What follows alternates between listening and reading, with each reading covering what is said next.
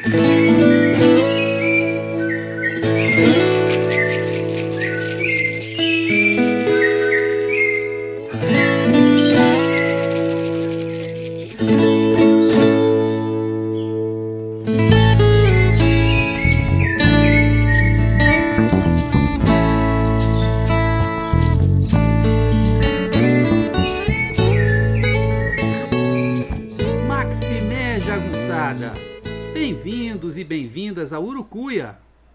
podcast feito para te ajudar a ler Grande Sertão Veredas e outras obras do nosso amado João Guimarães Rosa. Eu sou o Marcos Alvito. Oi, Jagunçada, tudo bem? Hoje a gente vai para o episódio 16 do Urucuia Podcast. O programa de hoje tenta responder uma pergunta. O título é Guimarães Rosa inventou uma nova língua? No caso, no Grande Sertão Veredas. Um mito muito difundido alega que Guimarães Rosa criou uma nova língua em Grande Sertão Veredas. Eu creio que isso afasta muitos leitores e leitoras que imaginam um texto hermético, impenetrável, uma espécie de experiência reservada a alguns poucos iniciados. E eu afirmo: nada poderia ser mais falso. Se muitos dizem que Rosa de fato inventou uma nova língua em sua obra-prima, o próprio escritor tratou de desfazer esse mal-entendido, dizendo resolutamente que não inventou língua alguma. Ouçamos o que ele diz.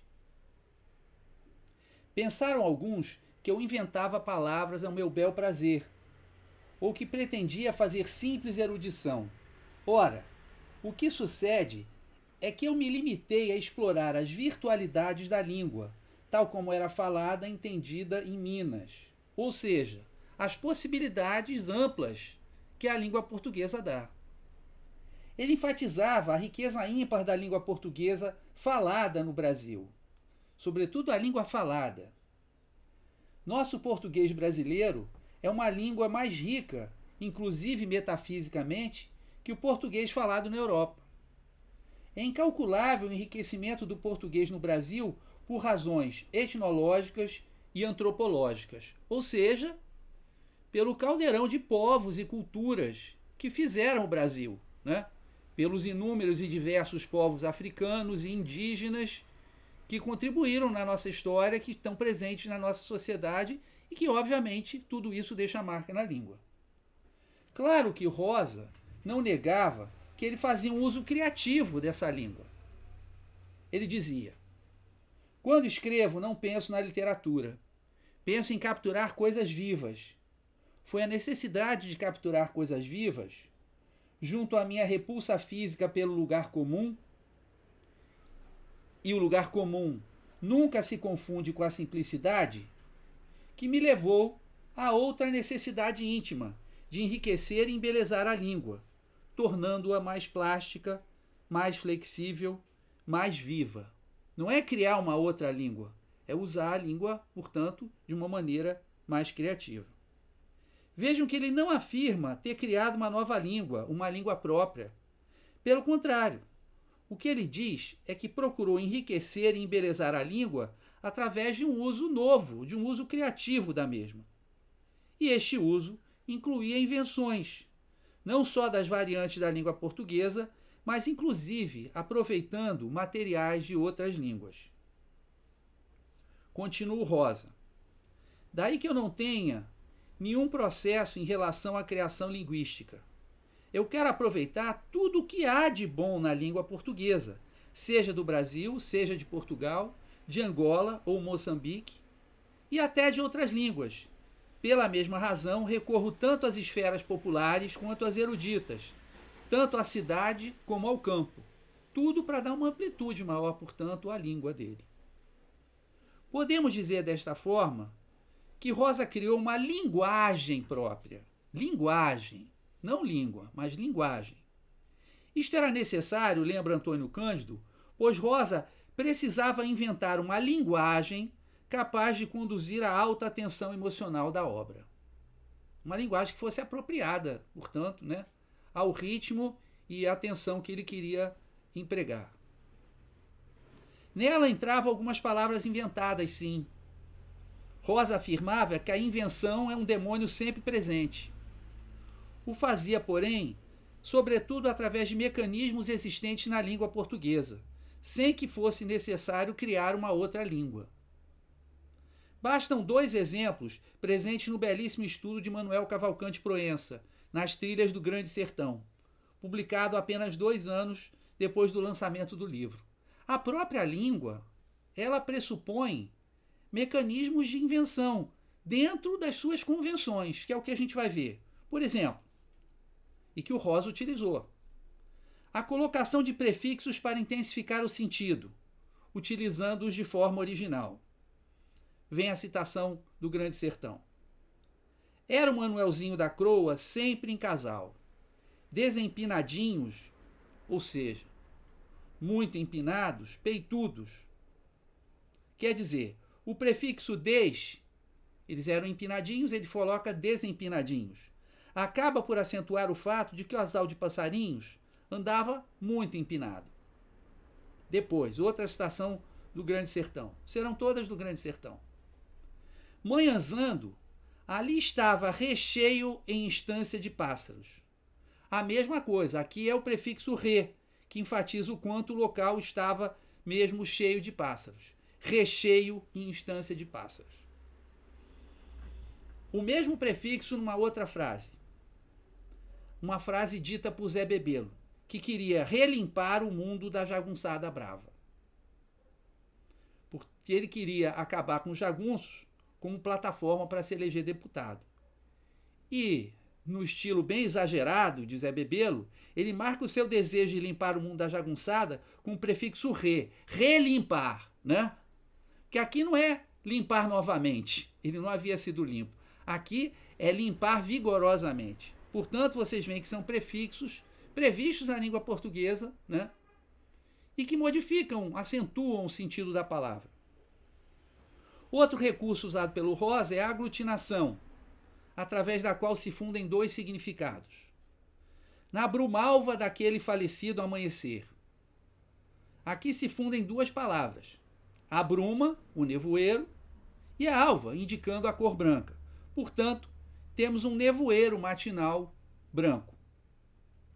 Depois, a palavra o, o fecha-abrir de olhos, que ele coloca né, na, na, cria uma palavra que, na verdade, é composta de duas palavras que nós conhecemos: fechar e abrir. O fecha-abrir de olhos, que funde numa só palavra o fechar e o abrir. Quando que ele usa essa palavra? Em que contexto? No contexto em que Diadorim é desafiado por dois jagunços e Riobaldo se prepara para defender o amigo.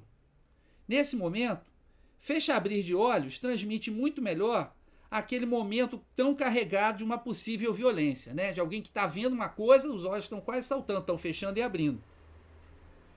Imaginem substituir o fecha-abrir de olhos por piscar de olhos. Teria a mesma força? Não. Então o Rosa, às vezes, ele foge do senso comum, ele foge das expressões já batidas para poder intensificar aquilo que ele está querendo dizer. Isso, entretanto, não é uma outra língua. É apenas a língua portuguesa, sendo explorada em todas as suas possibilidades. O próprio Rosa lembrava que muitos escritores haviam inventado palavras que hoje foram incorporadas à língua. Cícero criou qualidade, Conte, altruísmo, Stendhal, egotismo, Turgueniev, nilista e por aí vai. Nesta linguagem rosiana, cabem também outros elementos, a começar pelos arcaísmos, palavras da língua portuguesa soterradas pelo tempo e que Rosa recupera, sempre com a finalidade de aproveitar a expressividade linguística e metafísica, como ele mesmo explicou. Abro aspas. Meu método que implica na utilização de cada palavra como se ela tivesse acabado de nascer, para limpá-la das impurezas da linguagem cotidiana e reduzi-la a seu sentido original. Por isso ele inclusive dizia que ele não era um revolucionário da língua. Ele dizia até que ele era um reacionário da língua, porque ele não buscava o sentido novo, ele buscava o sentido original da palavra. E há palavras originárias de outras línguas, mas que são devidamente assimiladas e colocadas no contexto do sertão. Latinismos, por exemplo. Então Zé Bebelo periquitava, assoviando, pois periquitar em latim significa percorrer fileiras a cavalo, andar a cavalo para lá e para cá. Mas ao mesmo tempo, também dá a ideia de um periquito nervoso, que é uma boa definição para o comportamento do Zé Bebelo. Indianismos também aparecem. Por exemplo, o tupi tapejara é atribuído aos conhecedores de caminhos, aos guias. Rosa menciona um caboclo que viria para tapejar o bando de Joca Ramiro. Mas por que usar um, um indianismo logo nesse momento? Bom, os índios é que conheciam melhor a terra. Eles, de início, é que foram os guias apresentando a terra aos invasores. Né? Eles que conheciam os caminhos, eles que conheciam as trilhas, onde estavam os animais, onde estavam os cursos d'água. Então, nada melhor do que colocar uma palavra de origem indígena para definir aqui o guia. Rosa, desde criança, gostava de brincar com palavras e de aprender línguas. Mas ele faz isso de maneira a nos permitir entender a graça da brincadeira. Por exemplo, no episódio que Reobaldo encontra com o menino, que mais tarde reencontrará com o nome de Reinaldo e em seguida terá o nome de Jadorim, há uma palavra que não é da língua portuguesa e que eu vou ler de maneira enfática quando chegar a hora. O menino tinha me dado a mão para descer o barranco. Era uma mão bonita, macia e quente. Agora eu estava vergonhoso, perturbado. O vacilo da canoa me dava um aumentante receio. Olhei aqueles esmerados esmartes olhos, botados verdes, de folhudas pestanas, luziam o efeito de calma, que até me repassasse. Eu não sabia nadar. Riobaldo, adolescente tímido, de uma só feita está descobrindo a necessidade da coragem para fazer a travessia da vida, mas também o desejo, que por enquanto ele nem sabe nomear. O simples toque da mão do menino faz com que Reobaldo se sinta perturbado e por isso com vergonha. Afora o medo da canoa virar, pois ele não sabia nadar. O que traz alguma calma é olhar para os esmartes olhos verdes do menino. Pelo contexto, entendemos que são olhos cheios de vida. De fato, a palavra é derivada do inglês smart, que quer dizer, entre outras coisas, inteligente, elegante, esperto, fino, vivo, etc. A palavra é tão bem utilizada, encaixa tão bem no contexto, que parece mesmo um termo da língua portuguesa. E há muitos outros recursos linguísticos utilizados por Guimarães Rosa em Grande Sertão Veredas, sempre dentro dos próprios mecanismos da própria língua portuguesa, com a qual ele mantinha um relacionamento que chamava de amoroso. Ele diz: Sobre minha relação com a língua. É um relacionamento familiar, amoroso. A língua e eu somos um casal de amantes que procriam apaixonadamente, mas a quem até hoje foi negada a bênção eclesiástica e científica. Ou seja, um amor proibido. Até mesmo a invenção de palavras, segundo ele, ocorria de acordo com o propósito de buscar uma maior expressividade. Diz Rosa. Eu nunca substituo as palavras a esmo. Há muitas palavras que rejeito por inexpressivas, e isso é o que me leva a buscar ou a criar outras. E faço-o sempre com maior respeito e com alma. Respeito muito a língua. Escrever para mim é como um ato religioso. Sempre que possível, ele procurava utilizar os elementos da própria língua, como as expressões regionais que ele pesquisava com ardor. E, a pro, e prova está em que tem um monte de cadernos com relações de palavras, de expressões. Acompanhei muitas boiadas a cavalo e levei sempre um caderninho, um lápis preso ao bolso da camisa para anotar tudo o que de bom fosse ouvido, até o cantar dos pássaros. E dava um enorme valor ao que encontrava em meio ao povo do sertão. Lembro de muitas coisas interessantes. Tenho muitas notas tomadas Muitas outras coisas eu crio ou invento, por imaginação. Mas uma expressão antiga, cantiga ou frase legítima, original, com a força de verdade e autenticidade, que vem da origem, é como uma pedrinha de ouro com valor enorme. Portanto, ele valorizava mais aquilo que ele tinha encontrado já na, digamos assim, na fala popular do que propriamente o que ele inventava. Na minha modesta opinião, a genialidade linguística de Rosa se revela ainda mais quando ele usa a língua sem nenhum recurso, além da sua excepcional capacidade de escritor. Ele consegue, com palavras simples, expressar muita coisa. Darei apenas dois exemplos. Revoltado pelo fato do seu padrinho Celorico Mendes não reconhecê-lo como filho, Riobaldo vai para a cidade do Curralinho, na esperança de sensibilizar o pai. Isso não ocorre, e Riobaldo diz em frases curtas e expressivas, utilizando palavras simples, muito bem encadeadas, para refletir o seu estado de espírito. Virei bem fugido. Toquei direto para o curralim. Razão por que fiz? Sei ou não sei. De ais eu pensava, claro. Acho que de beis não pensei, não. Eu queria o ferver. Quase mesmo aquilo me engrossava desarrazoado, feito o vício de um ruim prazer. Eu fazia minha raiva. Vejam bem a expressão, eu fazia minha raiva. Não tem palavra inventada, mas é uma imagem fenomenal. O segundo exemplo, Riobaldo reflete em como conversar com a mocinha Otacília. Sete voltas, sete, dei. Pensamentos eu pensava. Revirei meu fraseado quis falar em coração fiel e sentir das coisas. Poetagem. Mas era o que eu sincero sentia. Como em fala de livros, o senhor sabe, de bel ver, bel fazer e bel amar. O que uma mocinha assim governa, sem precisão de armas e golpes, guardada macia fina em sua casa grande, sorrindo santinha no alto da alpendrada. Alguma palavra inventada ou difícil? Algum estrangeirismo? Nada apenas um domínio magnífico das possibilidades expressivas da língua portuguesa. Como notou muito bem Antônio Cândido no primeiro parágrafo de seu artigo sobre Grande Sertão Veredas, intitulado O Homem dos Avessos, o traço fundamental de Guimarães Rosa era a absoluta confiança na liberdade de inventar. Para reconhecer o valor de Guimarães Rosa e da sua obra-prima Grande Sertão Veredas, basta entender a grandeza alcançada pelo seu trabalho linguístico sem recair na fórmula batida e equivocada de que ele inventou uma língua.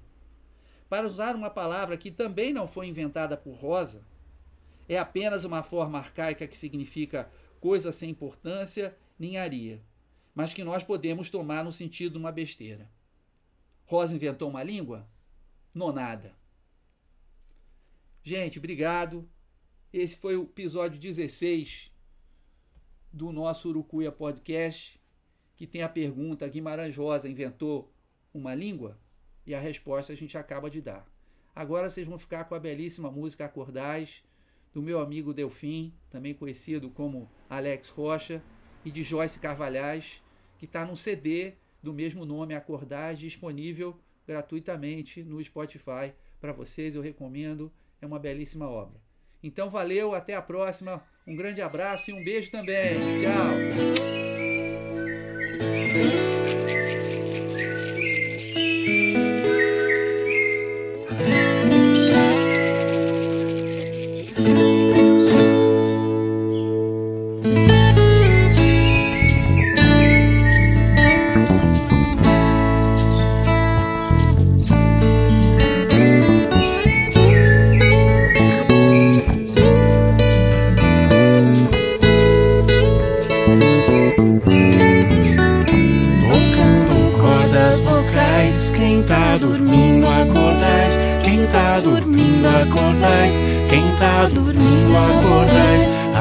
Casa agora adentrais. Quem tá dormindo, acordais. Quem tá dormindo, acordais. Quem tá dormindo, acordais.